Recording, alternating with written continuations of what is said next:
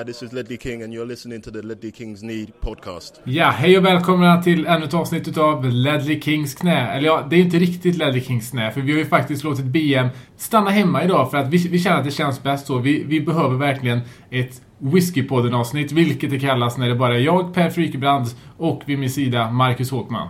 Vi toppar så här på slutet av säsongen.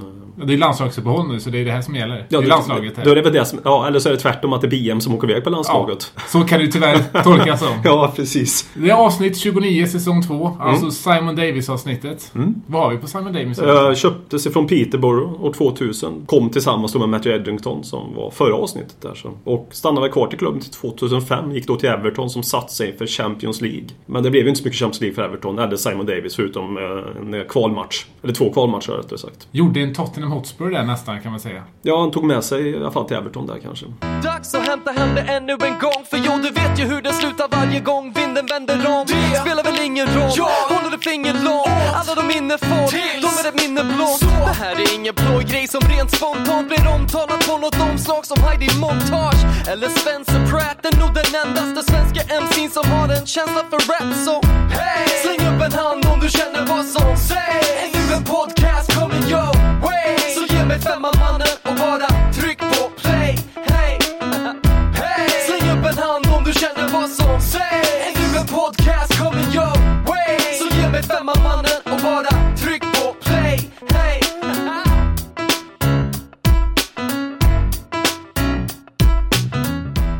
Och vi börjar väl kanske med den magiska vändningen på White Hart Lane i torsdags. Eller var egentligen en magisk vändning. Jag måste faktiskt erkänna att jag tjuvstartade ju den här whiskypodden lite i torsdags när jag var på hockey istället faktiskt och, och, och förtärde lite så kallat alkohol. Och således så följde jag väl matchen med, med, med ena ögat bara. För man, när man är lite så här berusad så måste man också blunda med andra ögat för att få fokus på skärmen, min mobilskärm.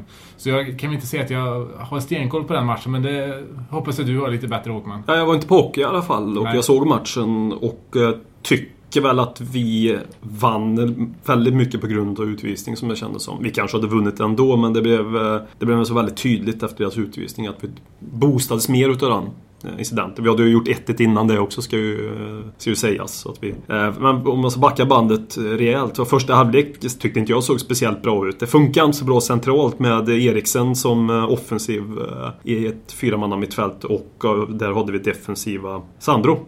Eriksen Sandro där ihop, och så Dembele ut på en kant. Det funkar inte så bra, för det blev, Sandro fick för mycket ansvar själv där. I andra halvlek så bytte vi om och gjorde en rokad där på inne mittfältet och flyttade in då Dembele centralt bredvid Sandro och tog ut Eriksen på vänster och han fick spela den här fria vänsterrollen. Och det var väl den egentligen den största anledningen som jag har sett att vi vände, tillsammans med utvisningen då, som, som de två stora anledningarna. Och utvisningen då, som är i alla fall en av de grejerna som jag kan sitta här och kommentera, som den är begrundat i sin helhet i efterhand. Och eh, rött kort, ja eller nej, det känns ju som att alla, alla förstår att, att Vertonghen läggs i den situationen. Eh, vi ska inte hymla med det, men eh, det den Dnipro-spelaren gör är ju rött kort på det, att gå in med huvudet. Ja, så ser ju fotbollsvärlden ut nu. Sen har, man, har jag en pers- annan personlig åsikt. Jag tycker inte det ska vara rött kort. Så ser det ut. Det är ju rött kort. Det är såklart rött kort. Det är inte så mycket att säga om. Sen filmar ju Vertonghen. Något fruktansvärt. För, får han så ont för den som eh, Alan Pardew har sagt att han skjuver bort det med huvudet. För så gjorde Alan Pardew en annan match några dagar efter det där. Så eh, ramlar man väl inte ihop som Vertonghen gjorde. Det är liksom, jag blir ledsen när jag ser det. Eller ledsen är väl fel ord. Jag blir besviken. Förbannad på spelarna att de, när de gör så. Men det är ju likt förbannat en, ett rött kort. Ska det göras en Tony Pulis där? Tony Pulis som efter Efter matchen mot Swansea, som också spelade mot ett, mot ett Wales-lag, klargjorde för media att eh, Shamak och Jerome Thomas skulle bli eh, eller skulle få, få, få böta helt enkelt för sina filmningar under matchen. Stämmer mm. Stämmer det? Och ja, är det bra? Ja, det, kan ja, det är ju jättebra. Pulis har gjort det. Ja, alltså, man kunde väl gjort det andra, åt andra håll också. Det är också bra. Ja. Så, det är väl klart att det, det är ju fint gjort, men nu blir det ju också samtidigt att man ska inte gå in med huvudet. Han filmar, men samtidigt ju... ju motståndaren i Dnipro ett, eh, en grej som alla vet att man får rött kort för nu för tiden. Mm. Det, det, är så, det är så jävla korkat utav den ukrainska spelaren, om man nu var från Ukraina, men Dnipro-spelaren i alla fall, och gå in och göra den, den grejen. Det bjuder ju verkligen in Tottenham ytterligare i match, och det boostar oss ytterligare liksom efter vårt fina ett-mål för att ta Eriksen på frispark. Publiken växer. Det var ju bra drag också på den matchen, måste jag säga, mot, med Tottenham mot Mätt, och så tyckte jag det var en, det var bra stämning på arenan. Och det märktes ju verkligen efter vi gjorde ett-mål hur publiken lyfte utav, utav målet, och specifikt likt också, återigen fjortonde gången den här utvisningen, så blev det som ett mål i reaktionen på publiken. Så gjorde du två snabba mål efter det. Och så. Publiken var någonting som jag, när jag begrundade matchen lite grann i efterhand, så var den som var imponerade mest på mig. Det är ju så i Europa-ligmatchen, att publiken mm. är ju bättre på Europa-ligmatchen, men det här kändes ändå som att det var lite utöver det vanliga. Ja, det... Och speciellt också när man ser videos som, som, som vanliga supportrar spelat in med sin mobilkamera efter matchen, att det, håret reser nästan lite grann på ryggen när man hör dem faktiskt. Ja, men det blev en sån match, det blev lite hetsigt där med utvisningen. Nu sa utvisningen igen.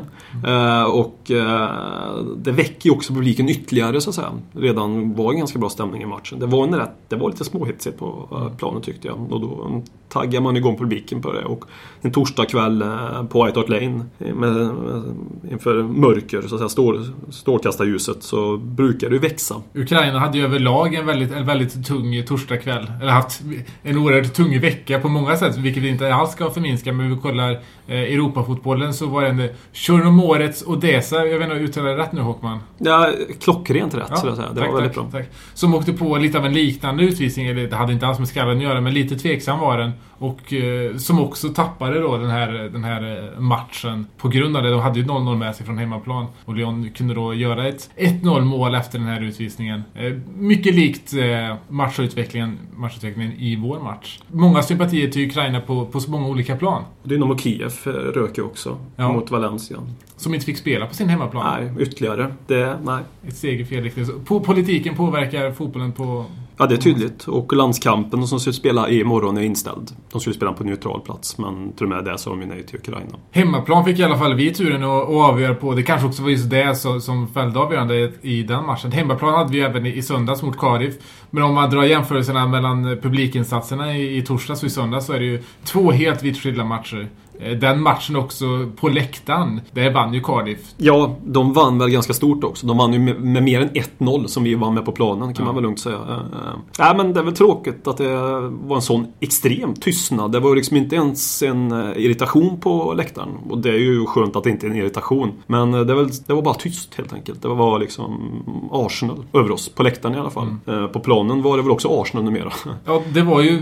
Det var i alla fall Arsenal back in the day. Mm. one nil to the Arsenal. Mm. Och om man följde Cardiff-forumet lite efter förra gången vi spelade mot dem uppe i Wales, så, så framgick det att de tyckte att vi var det bästa laget de hade mött dittills i Premier League och var väldigt imponerade. Nu fick de inte alls se samma skräckinjagade lag i söndags. Och det är vår insats, eller vår insats, Tottenhams insats där ligger nog tyvärr till grund för, för också det, hur det såg ut på läktaren. För det där var, ja, det är en av de sämsta matcherna vi sett i år, absolut. Ja, ja, absolut, visst var det så. Och även, alltså, som match som helhet som Tottenham spelat och som Tottenhams prestation som helhet, förutom de här uppenbara jätteförlusterna mm. naturligtvis, så kan det vara den sämsta.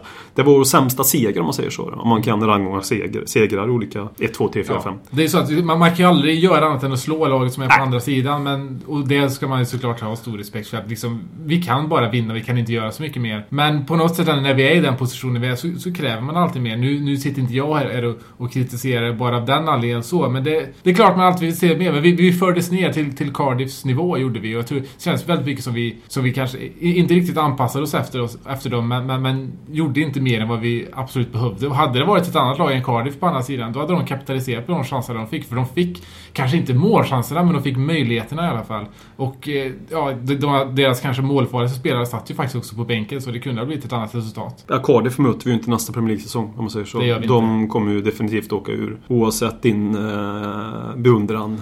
Ja, Vincent, han hoppas ju i alla fall går till en ny klubb. Ja. Kanske finns någon klubb som kan ge lägga ett bud. Ja, någon röd klubb kanske, eller bara byta färg. Ja, Leicester är kanske, kanske kan byta färg. Och... Ja, de har, ja, ja, det är möjligt. Men de har ju redan en rik ägare, ja. Leicester. Men vi får väl se. Ja, men, nej, men jag tror, en av nycklarna till varför jag tror att det kan se ut så, så trögt som den du gjorde nu, det är Eriksen. Jag börjar mer och mer bli beundrad av Eriksen. Jag har tänkt på när han är på planen och inte är på planet. Att han är den här lilla länken, offensiva, kreativa länken mellan mittfält och anfall. Det är en länk som vi inte riktigt har när inte han spelar. Dembele, Dembele som spelade nu tillsammans med Paulinho har ju egenskaper, men de är ju inte den här trixan på sista mm. tredjedelen. Townsend, Lennon är ju inte heller det.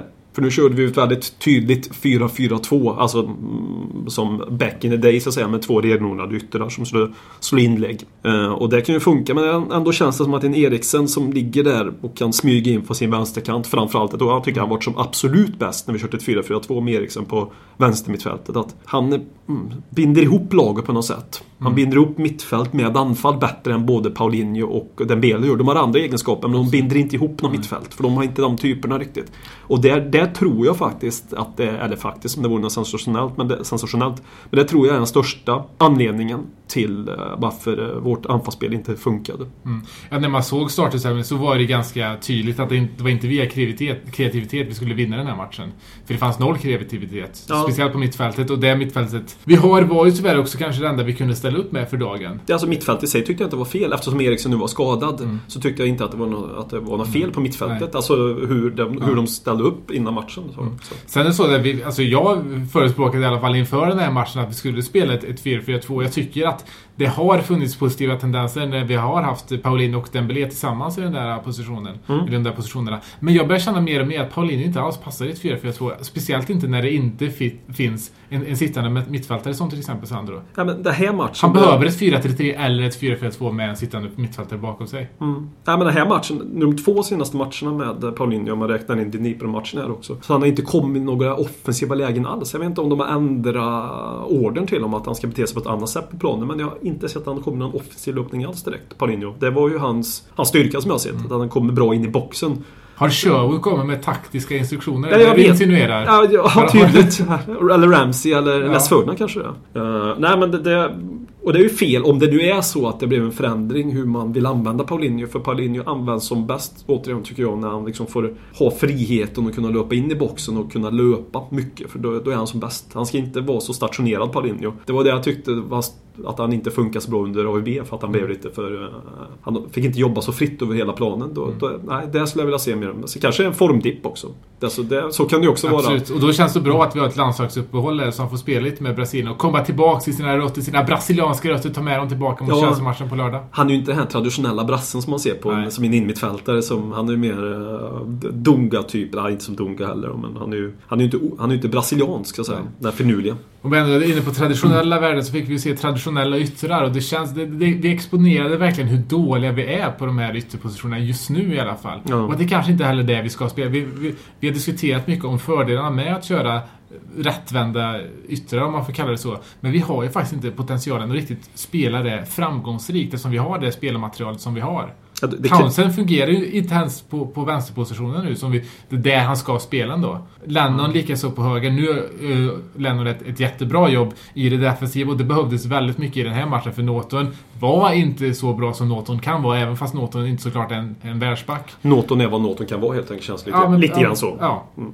Men Lennon räddade så många situationer, så all, all, all kredit till honom där, men mm. det känns ändå som att vi, vi, vi kanske inte ska spela det här spelet ändå. Ja, men det, hade det funkat? Jag tror om vi ska köra med rättvända, eller om vi ska köra med inverted wingers, eh, inverted wingers i Tottenham, då tror jag det krävs bättre ytterbackar, speciellt på vänsterkanten då framförallt. Jag måste väl dra en liten pudel och säga att jag märker väl nu när Kyle Walker inte är med att han, eh, han, han saknas faktiskt. Absolut. Hur är hur? Det, det tar emot att kunna säga det, men det måste jag väl erkänna. Han är fortfarande inte tillräckligt bra defensivt som jag ser det, och har sina brister fortfarande, men det märks i det offensiva att det blir en annan tyngd i vår offensiva, offensiva spel. Mm. Från högerbacken. Det blir ett han, helt han, annat offensivt spel. Han har en aggressivitet i sitt, mm. uh, i sitt försvarsspel som ja, vi går miste om lite offensiv kvalitet faktiskt där. Mm. Ja, det låter väldigt mycket offensiv kvalitet. Alltså även om man inte kan slå ett inlägg så märks det i offensiven, tycker ja. jag, på något konstigt sätt att han inte han är med. Det, för Kyle Naughton som vi pratade om förut, han, han gör ju ändå ett, ett bra jobb utifrån vad Kyle Naughton vad man förväntningar på Kyle Naughton. Kyle Naughton är en sån back som jag aldrig riktigt orolig när det är så att det visar sig på match- matchdagen att Kyle Walker har en skada och Kyle Naughton kommer in istället. För man vet alltid vad man får med Kyle Naughton. Mm. Men ändå när får spela så exponerar det också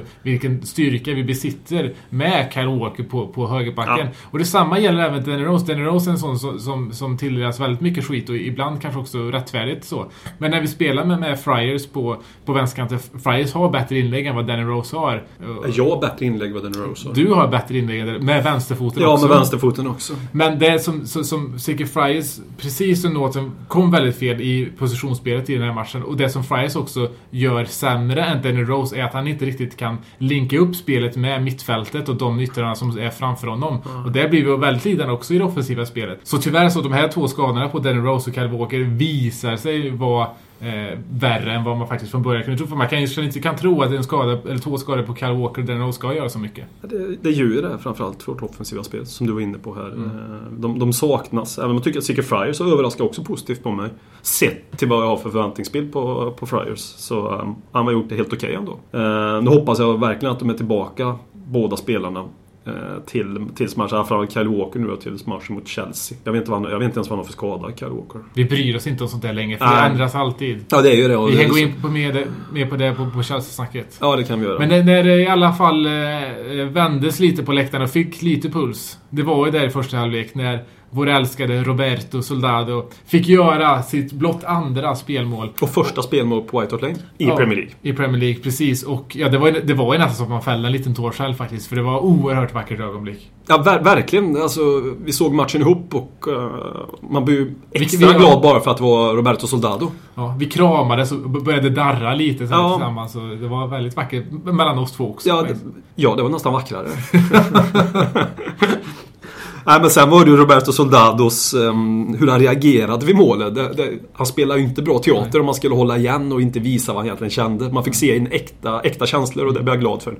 Han tog så kindar och skakade på huvudet. Och liksom, han, han gör, är, det sant, ja, är det sant? Han gör ju oftast det. Han gjorde det när Sandro gjorde mål mot United på, på White Hart. Han ja, gjorde också det där, när Danny Rose fick en skalle. Jag kommer inte ihåg vilken match det var. Ja, det så, så han gör ofta den här med händerna mot huvudet. Men nu kändes det ju verkligen genuint. Och nu var det också på, på grund av glädje. Det var, man, man kände ju verkligen för Roberto Soldado. Ja. Och vi har ju suttit här, för också om jag får eh, påvisa våran egna förträfflighet som jag väl får. Det får du. Det är ju Whiskypodden och det, vi gör ja. vad vi vill. Ja, precis. Så vi har ändå försvarat Roberto Soldado. Folk har väldigt många sagt att Soldado har varit ett fiasko, att han varit en floppvärdning. Och det är klart att ett mål inte gör någon succé som så. Men det känns ändå som att när han väl kommer komma upp i sitt normala målsnitt och han hänger sexton, mellan sexton och tjugotvå mål nästa säsong, då, då äger vi Roberto Soldado i Tottenham Sverige. Ja, för det måste han ju göra för att se som godkänd värvning. Ja. Göra de målen. Sen, sen verkar han ju även som en jävligt sympatisk person, Roberto Soldado. Det är intryck jag får i intervjuer. Han är ödmjuk och tar på sig att det inte går bra att förklara. Alltså, skyller inte ifrån sig. Så att säga. Så, ja, jag gillar Roberto Soldado på många sätt, förutom att han förhoppningsvis börjar göra lite mer mål. Det är inte bara därför jag blir glad för hans skull, utan han verkar som en genuin bra människa. Hans engelska har blivit bättre också. Det märker man framförallt på Instagram. Mm, där okay. Det förr har varit väldigt mycket Google Translate. Men nu känns det ändå som att det kommer kanske från honom. Det, det, känns, det känns bra att veta. Synd att han har Instagram. Jag tror inte han var en Instagram-player. Ja, nej, nej. Men det, det är många som inte känns. Du, du borde vara mer besviken på att Cheriches har Instagram. Ja, men samtidigt så är det väl... Det, det händer mycket nytt när han kommer till England. Internet helt plötsligt. Så ja. kanske... Nej men, nej, men det, en seger är ju absolut, det var ju skönt också att vi kunde ta en seger nu när det var nödvändigt och viktigt, eftersom Arsenal, det för det är Arsenal, ska vi ta igen något lag så är det ju Arsenal vi ska ta igen, så är det ju. Sen om vi gör det är väl tveksamt till fortfarande, men är det något lag så är det Arsenal. Och när det kommer sådana här veckor där vi tar tre poäng och, och Arsenal tappar lite snöp, lite en tre poäng eller alla poäng till och med, så, så blir ju också förlusten mot Norwich extra, extra, extra snöplig. Ja men så är det ju, och det, det, det är ju alltid det här som man lever efter som Tottenham-supporter, om hur många gånger man inte tänkt det här, om ja. Om, om. Då hade vi ju varit Champions of Europe. Och en som firade som att han var Champions of Europe redan var ju Andros Townsend vid ett noll-målet. Jag måste få gå tillbaka till, till, till det målet. För det var, det var så vackert på många sätt. Då hade vi suttit här inför matchen och, och, och sagt att ja, men, gör Soldado mål så, så kan vi ta vad som helst, vilket resultat som helst. Så, så, på så sätt så hade vi gärna sett den matchutvecklingen som blev på förhand, så, givet att Soldado hade fått sitt mål. Men när han fick det där målet och hela laget kom och firade honom i en, en, en, en så oerhört pittoresk bild som det till slut blev av det, så, så, så var ju en av de kanske mest otippade spelarna där, men Andros Townsend, jag vet inte när han senast firade ett mål för Tottenham, när det inte var han som gjorde det. Ibland verkar det nästan som att han till och med firar sin egna missade skott när man firar medspelarnas mål. Men du blev lite särskilt provocerad av hans firande. Ja, ja men alltså Townsend, det krävs mycket, jag är glad. Alltså det var väl väldigt mycket med glimten i ögat, men han skrek ju väldigt hårt åt någon i publiken som jag såg. Inte åt, men med var det vad han skrek. Ja. Och vråla ut något fruktansvärt. Det var skönt att se en högerkrok landa på Andros Townsend där. Seglat ihop. Ja. Townsend är också den som kunde ha stillat Soldados målhunger mycket tidigare om man någon gång vid de tvåhundra lägen han haft att, att spela in bollen till Soldado hade gjort det. Men mm. nu helt plötsligt så får vi via ett litet masterpiece från Adebayor som faktiskt det var ett oerhört vackert mål på, på väldigt många sätt. Avslutningen i sig kanske inte toppklass, men det, det är ett, ändå ett större snyggaste mål vi ser på White Hart Lane i år. Kanske, visst, jag kanske är lite, lite biased som det heter på engelska, vi ändå pratar om ett engelskt fotbollslag mm.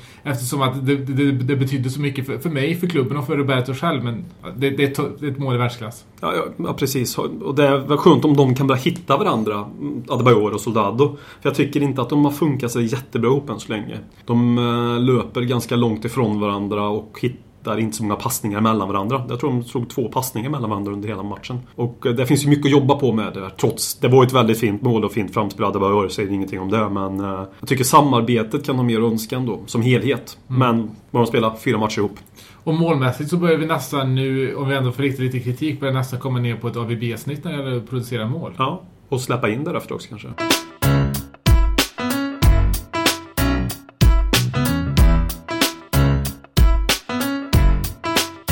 Och efter att vi har vittnat en het match i morgon onsdag i Turkiet med bland annat Mujo Tankovic, så ska vi vända blickarna mot en ännu hetare match på lördag. Ett derby.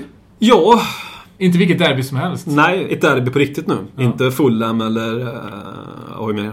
Crystal Palace i alla här. Det känns ju inte riktigt som derby. Nu är det ju verkligen ett derby som väcker känslor hos många. Och även för oss, så att säga. Uh, och vi gav ju ett... Uh, vi ställde ju en fråga förra derbyt till Chelsea-podden. Om vi tar upp en grusgrop, det gäller ju fortfarande. Ni är välkomna ja. till Karlstad. Det ja. finns en grusgrop här precis utanför stan som vi har, vi har spannat in och eh, riggat upp lite där, lite grejer. Så vi har ju gömt lite grejer också som ja, ska ja. vara till vår fördel såklart. Ja, men det, ni är välkomna. Jag tror att något som kan vara en fördel i den här matchen är faktiskt Tim, Tim Sherwood. Eh, vi har, jag har ju klagat väldigt mycket på hans bristande taktiska kunskaper. Och Mourinho är en sån, en sån, sån tränare som, som verkligen gillar den här taktiska fighten i en match mot eh, motståndartränaren. Det kan ställa till lite, lite, lite griller i huvudet på Mourinho kanske när det inte finns någon taktik att ställa sig emot. Man vet inte riktigt vad man får. Du hyllar ju inte egentligen nu ändå. Nej, det var väl snarare tvärtom. Det känns som det, en ännu större diss. Det är en gömd diss.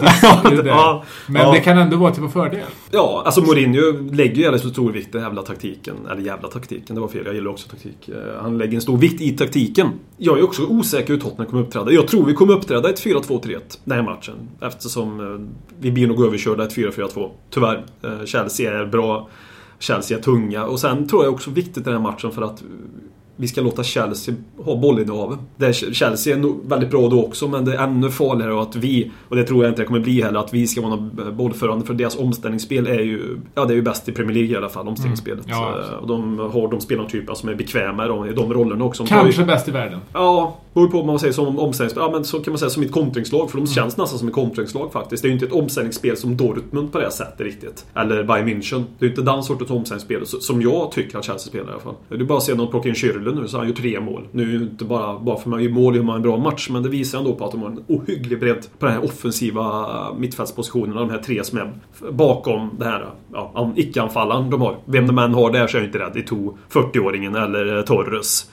Babyface ser ut som tjugo år i ansiktet möjligtvis, men inget av dem är jag speciellt rädd för, utan det är ju din eh, favoritspelare ändå. Hazard, Hazard som kommer vara den som eh, bestämmer utgången i den här matchen faktiskt. Ja, och får han bestämma så förlorar vi. Det är, det, det, ja, det bestämmer nog i så fall. Ja, men alltså man är sitt normala jag så att säga. Han har ju varit fruktansvärt bra under en lång tid i år. Han har ju nästan varit bra hela Premier League-säsongen än så länge. Jag har hållit fast i snart ett och ett halvt år ännu att, att Hazard är världens bästa spelare. Det finns ingen anledning för mig att jag ska byta den åsikten nu. Men det handlar om att neutralisera Hazard. För att få ha han en bra dag, då, då kan inte vi göra det. Speciellt, speciellt inte om det nu såg sig. Alltså, vi ska gå in på det alldeles strax, men, men Danny Rose är skadad och Sieg Friars är också borta enligt uppgifterna. Så vi vet ju inte ens hur vår, hur vår backlinje kommer se ut. Det, kan, ha, har vi riktigt tur så kommer Andros Townsend få, få starta där på vänsterbacksplatsen. Ja, ironiska podden nu eller? Ja. Nej, men alltså Hazard kommer väl jobba där på vänstern och skära in. Och därför är det ännu viktigare med Kyle Walker nu, som kan stå emot den rent fysiskt. Nu är inte Hazard en fysisk spelare, men han är snabb. Och Kyle Walker har väl också det som sina största fördelar som fotbollsspelare, att han är snabb och stark i kroppen, så han kan väl ta bort den rent så. Jag kan ju också se att Kyle Walker kapar och så blir straff för Chelsea. Det finns ju också den risken, men det gäller att bara ligga på, smälla på en första bästa läge man får, markera liksom sin närvaro utan för den saken skulle dra på sig tidigt kul kort, men köra en hård, hård på kroppen. Jag tror det är viktigt att ligga tätt på dem och inte låta dem. Vi måste spela, vi spela omställningsspel, spela defensivt. Därför också vill jag ha för våran, vi ska prata våran offensiva del, vi kommer säkert hoppa lite här, ha Aaron Lennon från start här. Nu har jag faktiskt inte Aaron Lennon varit bra alls offensivt tycker jag, ja, sen United möjligtvis. Men han har ju ändå snabbheten och uh, det kan vara bra om vissa spelare den typen av fotboll. Jag vill ju vissa spelare mot Chelsea borta. Man kan ställa om lite spel på Lennon och hans snabbhet. Lennon tycker absolut en sån spelare som vi ska spela med om vi har en Bentaleb från start, från mitten.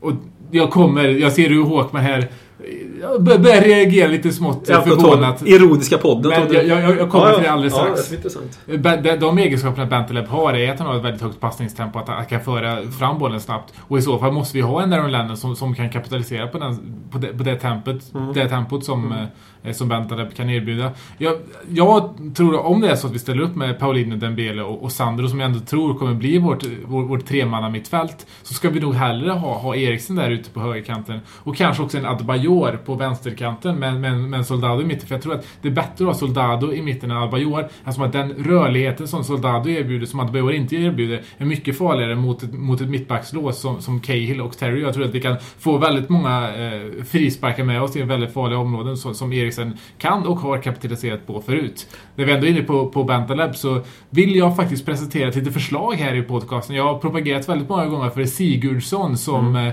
Eh, som anfallare.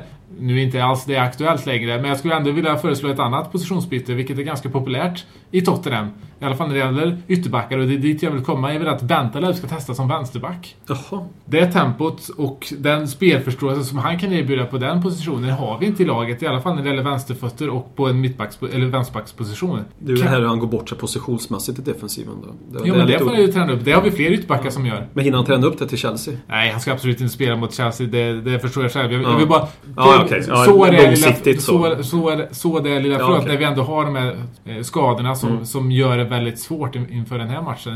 Kanske Bentaleb som vänsterback kan vara en ny Steve Perryman. Jag förstod inte att jag Jag kan inte ens fatta att jag sa det. Det var andra konstiga grejer jag sagt om, om Bentaleb idag, men du varierar i ditt tyckande om Bentaleb i alla fall. Det får ja. med det. Du har ingen prestige. Du håller ju ja, hoppar fram och tillbaka med Bentaleb. Är det någonting jag inte kan anklagas för, så är det att ha prestige i alla fall. Det ska gudarna veta. Det är en bra egenskap. Ja. Ja, men, men jag vill bara säga det, du som Soldado och Adebayor, om man nu ska göra en flytt om, så skulle jag hellre se att de flyttar ner Soldado i en, nu vill jag inte ha någon av de två där. Jag vill ha en anfallare nu och då vill jag ha Adebayor, men om man nu skulle ha båda dem på planen i ett fyra två tre ett, så skulle jag hellre ha Soldado ute på en vänster eventuellt, eller ute på en höger, för att jag ser honom som inte mer spelintelligent och kan sköta spelet på, på ett mer passningssäkert sätt offensivt än vad Adebayor kan göra. Adebayor mm. ser jag faktiskt som en bättre bollmottagare och fördelar bollarna efter bollmottagningarna. Det är mer enklare fotbollsspelare på det sättet, men också just nu i alla fall en bättre avslutare faktiskt för, för stunden. An- Han har ju varit väldigt bra i här som inte, som inte vi trodde på förhand i alla fall. Med, mm.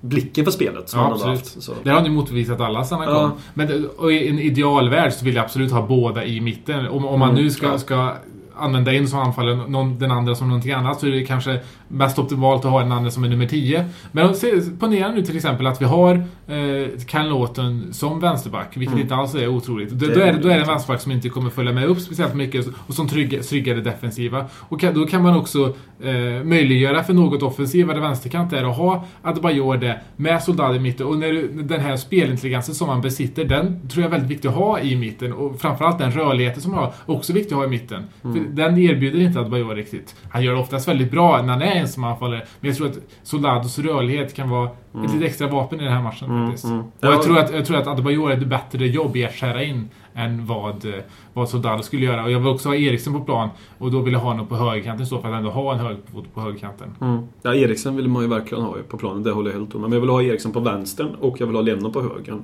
och jag vill ha Adebayor i mitten. Den innertrion, vi sa, vi har mycket name-dropping här, men innertrion vi sa på innermittfältet är vi helt överens. Om du nu sa Dembele, Sandro och Paulinho. Det var det jag sa.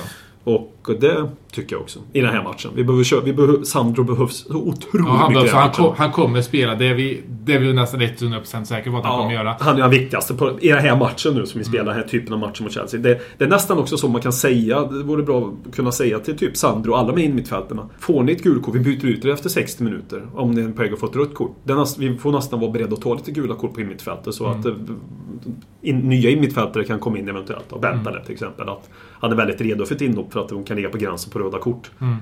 Och spela absolut. Mycket på fysik där på mittfältet. För ja. det, är, det är ju tunga spelare vi har där nu. Det kommer börjas fysik och det kommer börjas ett pressspel. Och det var absolut det som Sandro bidrog med mm. när han kom in mot, mot, mot det, Cardiff och gjorde det väldigt bra. Han, mm. det, det, även om inte spelet förändrade sig så mycket så, så var det ändå en viss förändring vad gäller just lite nerv i matchen och, och lite extra pondus där. Det kommer absolut att bidra med. Sen så får vi säga också att när, när Soldado ändå, Soldado gjorde absolut ingen toppmatch. Han gjorde mål, men utöver det så var han k- kanske, kanske sämre än vad han varit i föregående matcher precis innan. Men mm. även nu när han fick det här målet så vill jag ändå se honom spela och se vad, om man kan kapitalisera på det där målet som han faktiskt fick med sig mot, mot Cardiff. Mm. Och då är det ju, om det ska vara någon som ska spela, då är det rätt att spela han centralt i anfallet. Mm. Framförallt om du tänker så, men jag skulle ändå vilja ha honom längre ut på, på kanten där. Nu vill jag inte ha honom alls från start i den här matchen. Eriksen, Eriksen är ju den som verkligen behövs för att binda ihop det anfallet. Han ska ju vara den som ska liksom vara förlängda armen till Adebayor där på topp, som jag ser. Ja, Eriksen behövs, absolut. Ja. Om, vi, det, om man nu är frisk också ja. då, från ryggskadan. Vi kommer inte komma fram till någonting där, men någonting som vi absolut inte kommer komma fram till är hur, hur, hur backlinjen ska formeras. Vi har en skada på både Danny Rose och Seki Friars, och om Kyle Walker spelar, det vet vi inte riktigt. Vi har Kabul borta sen innan. Fysiodom säger att han ska vara tillbaka till matchen. Det sägs som Kyle Walker också, men så där är det väldigt svårt att lita på, speciellt om man är Tottenham Hotspur där det kan komma två, tre, ja, kanske sex, sju, åtta skador på själva matchdagen. Förmodligen kommer Jan Vertonghen kanske att få gå ut på sin favoritposition, vänsterbacksplatsen. Ja, det är inte möjligt. Om Kabul är tillbaka och frisk, och om Kyle Walker inte är, för um, annars så lutar det väl mer åt att Naughton får spela vänsterback, och i så fall det som jag tycker att vi kan använda en, en, en, en offensiv vänsterkant mm. på så sätt, och sen kanske också lite offra högerkanten eftersom att Kyle Walker inte kan hantera det mm, bättre än vad Kyle Naughton kan. Det är ju vettig poäng du säger naturligtvis. Jag tror nog att Kyle Walker är med. Jag tror att man... Han biter i suräpplet, tror jag. Ja, men det tror jag också, för att det är Chelsea borta. Det är så en viktig match, och då, då plåstrar man ihop Kyle Walker, om det, om det nu skulle vara fifty-fifty. Att man en typ en hemmamatch mot Cardiff igen mm. hade han stått över. Men nu när det är en match mot Chelsea som betyder väldigt mycket för toppstriden för oss och även för dem, men framförallt för oss så betyder det mycket att inte förlora i alla fall. Vi Nej. behöver ju faktiskt, som det ser ut, och så behöver vi ju ta någon skalp som inte är som inte räknar med på förhand. Vi räknar ju inte med att vinna mot Arsenal hemma heller, det är en tuff match, det är inte så jag menar, men där har vi ändå goda förutsättningar att vinna, och mm. allt annat än vinst mot Arsenal hemma är ju en besvikelse faktiskt, som det är hemmaplan.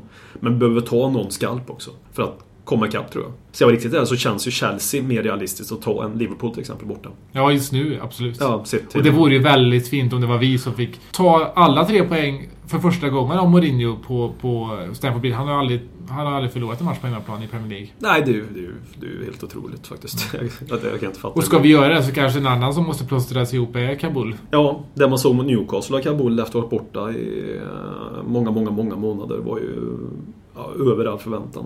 Och sen gick han och blev skadad. Det var ju, det var ju mer väntat. Det var väldigt väntat, och det är ju ett återkommande segment i Tottenhams eh, moderna historia.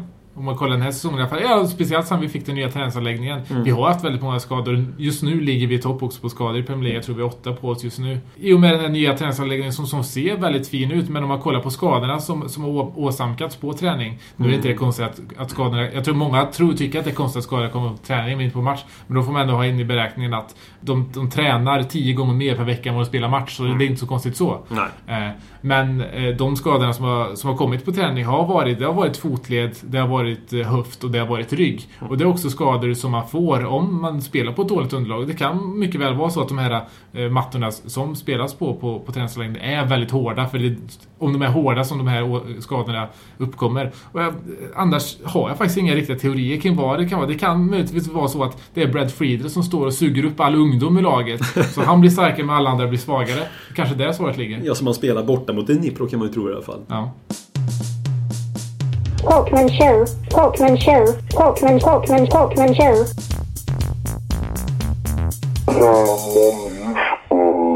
Tjena, idag tänkte jag prata om UEFA-cupen eller Europa League, beroende på hur modern eller omodern man vill vara. Det går ju in och blir en sextondel istället för en åttondel. Normalt sett brukar man ju börja på en åttondel efter gruppspel numera, men sen år tillbaka så är det sextondel, och det är väl mycket beroende på att treorna i Champions League och även får med. De har åkt ut ur en turnering men får inträde i en annan turnering och chans att vinna den, som Chelsea gjorde för något år sedan. Och det, det känns inte logiskt att man får liksom åka ur en turnering och sen hoppa in i en ny turnering och chans att vinna den, och liksom hoppa in halvvägs i den turneringen. Det, om man ska vara liksom resonera som en treåring, känns det fusket helt enkelt. Så har man åkt ur Champions League så har man åkt ut i Europa-äventyret. Tack. Håkman show, Håkman show, Håkman, Håkman, Håkman show.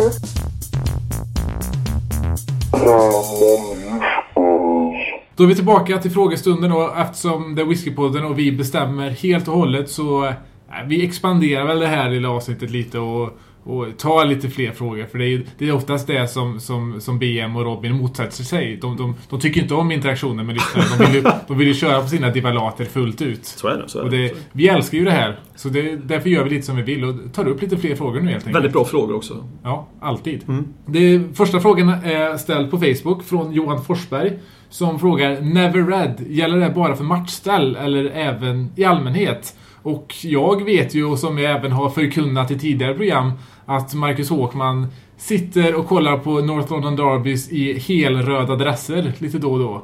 Ja, det, var, det var ju den gången jag satte på mig. Jag vet inte riktigt hur, det, hur jag tänkte.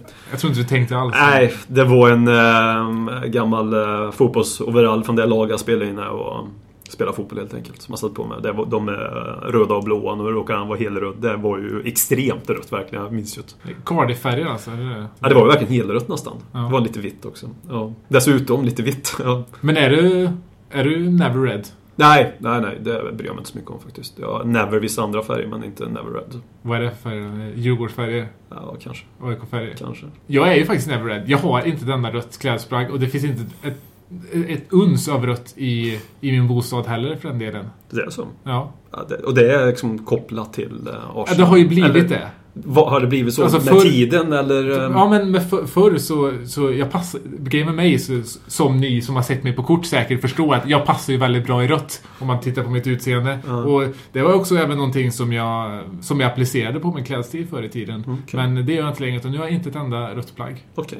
Ingenting faktiskt. Ingen rött i plaggen alls? Nej. Alltså att det är en liten röd... Nej, nej, nej. Inget rött faktiskt. Nej, du, du. Ja, jag ja. leder ju den här ligan i alla fall, eftersom jag inte gjorde det fatala misstaget som du gjorde hundra noll leder jag med. Joakim Hellberg ställer också en fråga på Facebook. Mm. Han skriver: är det bara jag som är trött på att Townsend tar avslut så fort han är mindre än fyrtio meter från mål? Och det här är ju en problematik som jag diskuterat många gånger, som, som framgår, trodde vi i alla fall, så fort han spelade från högerkanten. Nu visste han ju senast att det spelar ingen roll vart han, vart han spelar. Han, han, han skär alltid in och går på mål. Gör han det, gör han det på högerkanten så gör han det och, och använder sin vänsterfot. Men när det är som mot Cardiff så, så gör han det då, men han skjuter med högerfoten och då blir han ännu sämre. Jag trodde i alla fall i början på säsongen att det var någon order från A V B att han skulle gå in och skjuta, för han gjorde det så extremt ofta. Det var ju liksom, kändes ju såklart. Så måste ju fallet vara att A V B liksom avlösa ditt skott lite oftare. Men nu visar det sig att så kan det inte ha varit. Nej. Om de inte hade samma order, han och Sherwood, men nej.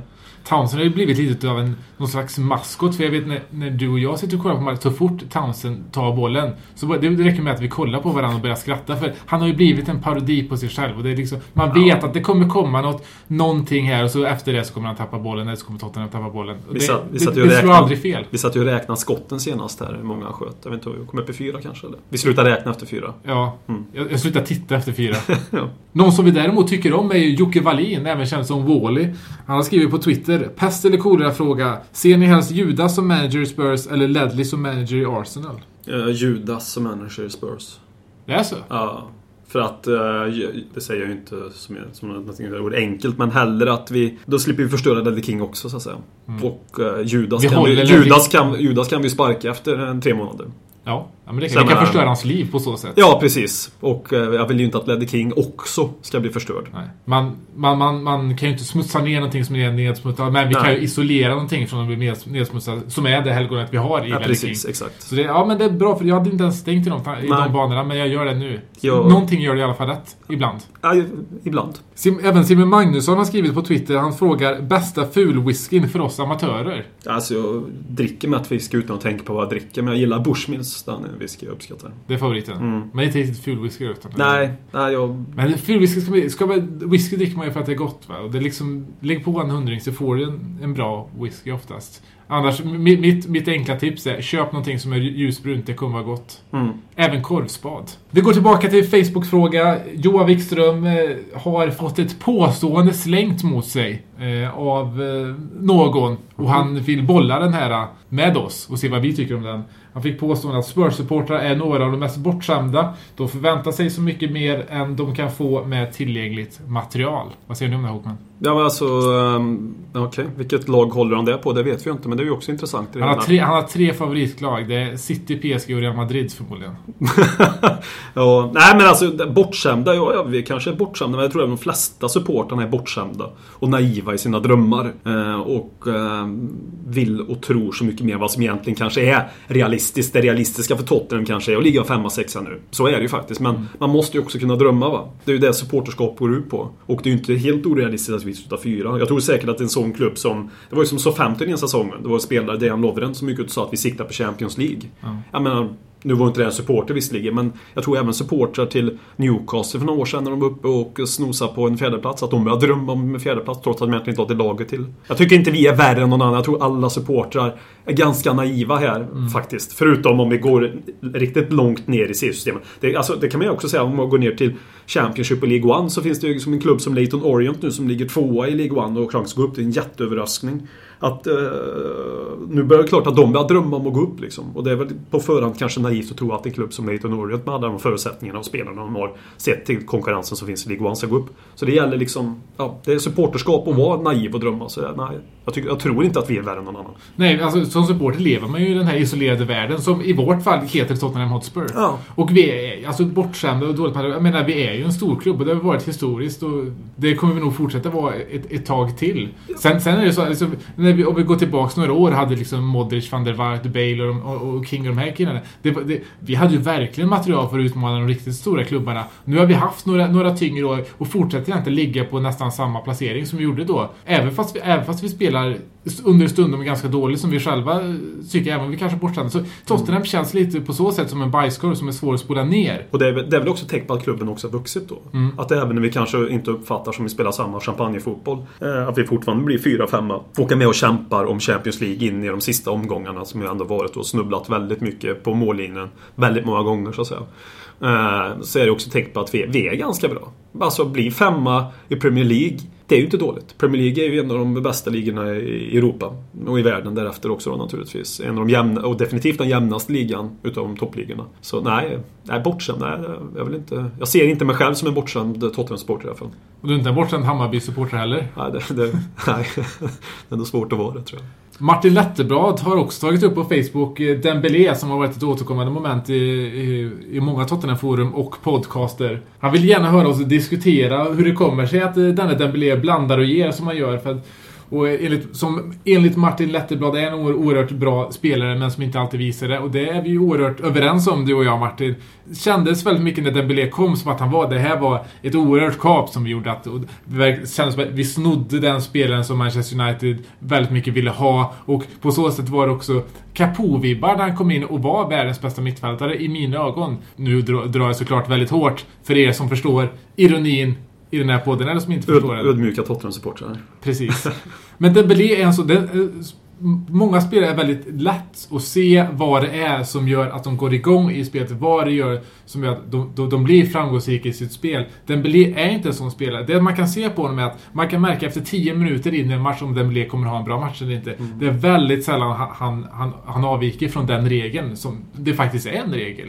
Gör han dåligt tio minuter, men då gör han en dålig match. Så det är väldigt svårt på så sätt. Och han har absolut inte kommit upp i den nivån som jag ville och som jag trodde att han skulle komma upp i. Det är inte bara det att han inte lyckats hålla den nivån som han höll, det är också det att han inte riktigt har utvecklats i den mån som vi kanske alla trodde och hoppades på. Att han kanske fortfarande är bara inom situationstecken den spelaren som vi värvar, men inte så mycket mer. Och när man värvar någon så gör man det allt som oftast, i alla fall om de är under tjugosex år, med att det ska finnas någon typ av utvecklingspotential där. Sen har ju också, som ni vet, den blir hämmas väldigt mycket av sin höftskada, så ska jag peka på någonting så är det väl det. Det ser ut att hämma honom väldigt mycket i hans spel. Och han är ju beroende av sin, sin löpning och styrka. Daniel Handel skickade in sin fråga lite sent förra gången, men nu hamnar han i tid. Alldeles i tid faktiskt. Eh, han har en fråga som vi väl många har funderat på. Kanske inte riktigt kunnat sätta fingret på, men det är och råder just nu någon slags likgiltighet inför spelare. Att det är väldigt svårt att känna någonting inför de spelarna som vi har i truppen just nu. Alltså det är ju klart att här kanske man får tio olika svar från tio olika personer naturligtvis. Det känns ju som dagens fotbollsspelare och eh, om man säger inom citationssäkert säga den normala människan lever två olika världar. Och det är svårt att relatera till en fotbollsspelare den flären de lever i just nu. Det kan ju vara en del. Den andra delen tror jag också är väldigt åldersrelaterat, att ju yngre man är, jag har makt sett till mig själv i alla fall, ju yngre jag var så idealiserar jag spelare på ett annat sätt, som Jürgen Klinsmann, V M nittio och eh, ja, Jürgen Klinsmann framförallt helt enkelt. Var då Gennalai också illa, men då är ändå lite äldre, men, men Jürgen Klinsmann, Gascoigne, de här, ju äldre man blir ju svårare tror jag i alla fall, återigen sett till mig själv, att det är att liksom få idealisera spelare. Jag kan gilla spelare, men jag har svårt liksom att eh, fast, få extrema tycken för en spelare bara sådär. Jag, jag tror jag är två saker till varför det... Sen känns det också som det... Jag tror det ligger väldigt mycket i den här åldersrelaterade faktorn som mm. du tar upp här. Sen kan det också vara, handla lite om värderingar. Att man kanske förr i tiden, eller förr i tiden, när man var lite yngre, värderade andra saker än spelare. Som lite fler och sådana grejer. Nu kanske man tar lite mer hänsyn till personen i fråga. Mm. Och eh, det finns inte så många fotbollsspelare där man kan se upp till personen i fråga. Känner jag i alla fall. Nej, men det, det är en väldigt viktig anledning tror jag. När man tittar på människan mer än inläggsfoten så att säga. Mm. Att, eh, som vi sa tidigare, så det som, jag vet inte om vi är båda överens, att Soldado verkar vara en bra människa. Och det, då blir man extra glad också när Soldado gör det målet. Till sett vad jag personligen tycker om Adebayor. Jag gör mig ofta Tottenham är bra, men jag kunde inte bry mig mindre egentligen. Som honom som person, jag är inte glad för Adebayors skull. Nej. Jag är glad för Tottenhams skull. Och är det någon jag skulle ha på ryggen just nu så är det faktiskt Soldado. Jag vet att du inte tycker om någon på ryggen, men Soldado är just nu... Ja, men vi förtjänt av ett tryck om något. Jag förtjänt av ett tryck, det tycker jag. Han verkar bra. Och med de orden så tackar vi väl whiskypodden för sig. Mm. Vi ska korka upp en liten whisky nu och eh, spana in Hammarby som startar sin säsong idag. Mm, och, det är, det är väl, och det är väl ännu ett orosmoln som kommer över din himmel nu, kan jag tänka mig. Livet blir väl inte enklare nu direkt? Eh, livet är hoppfullt nu, men frågar man tjugofjärde maj så är livet mörker. Så har det varit de senaste fem sex åren i alla fall, men vi får se. Vi får se om Marcus överhuvudtaget lever när vi hörs igen nästa vecka, men hörs det gör vi såklart och kanske till och med i något större skara. Hej då! Tja! Dags att hämta hem det ännu en gång. För jo, du vet ju hur det slutar varje gång vinden vänder om. Det spelar väl ingen roll, ja. Håller du finger långt. Alla de minne får, tills de är ett minne blått. Det här är ingen blå grej som rent spontant blir omtalat på något omslag som Heidi Montage eller Spencer Pratt. Det är nog den endaste svenska M C:n som har en känsla för rap. Så hey, släng upp en hand om du känner vad som sägs. Är nu en podcast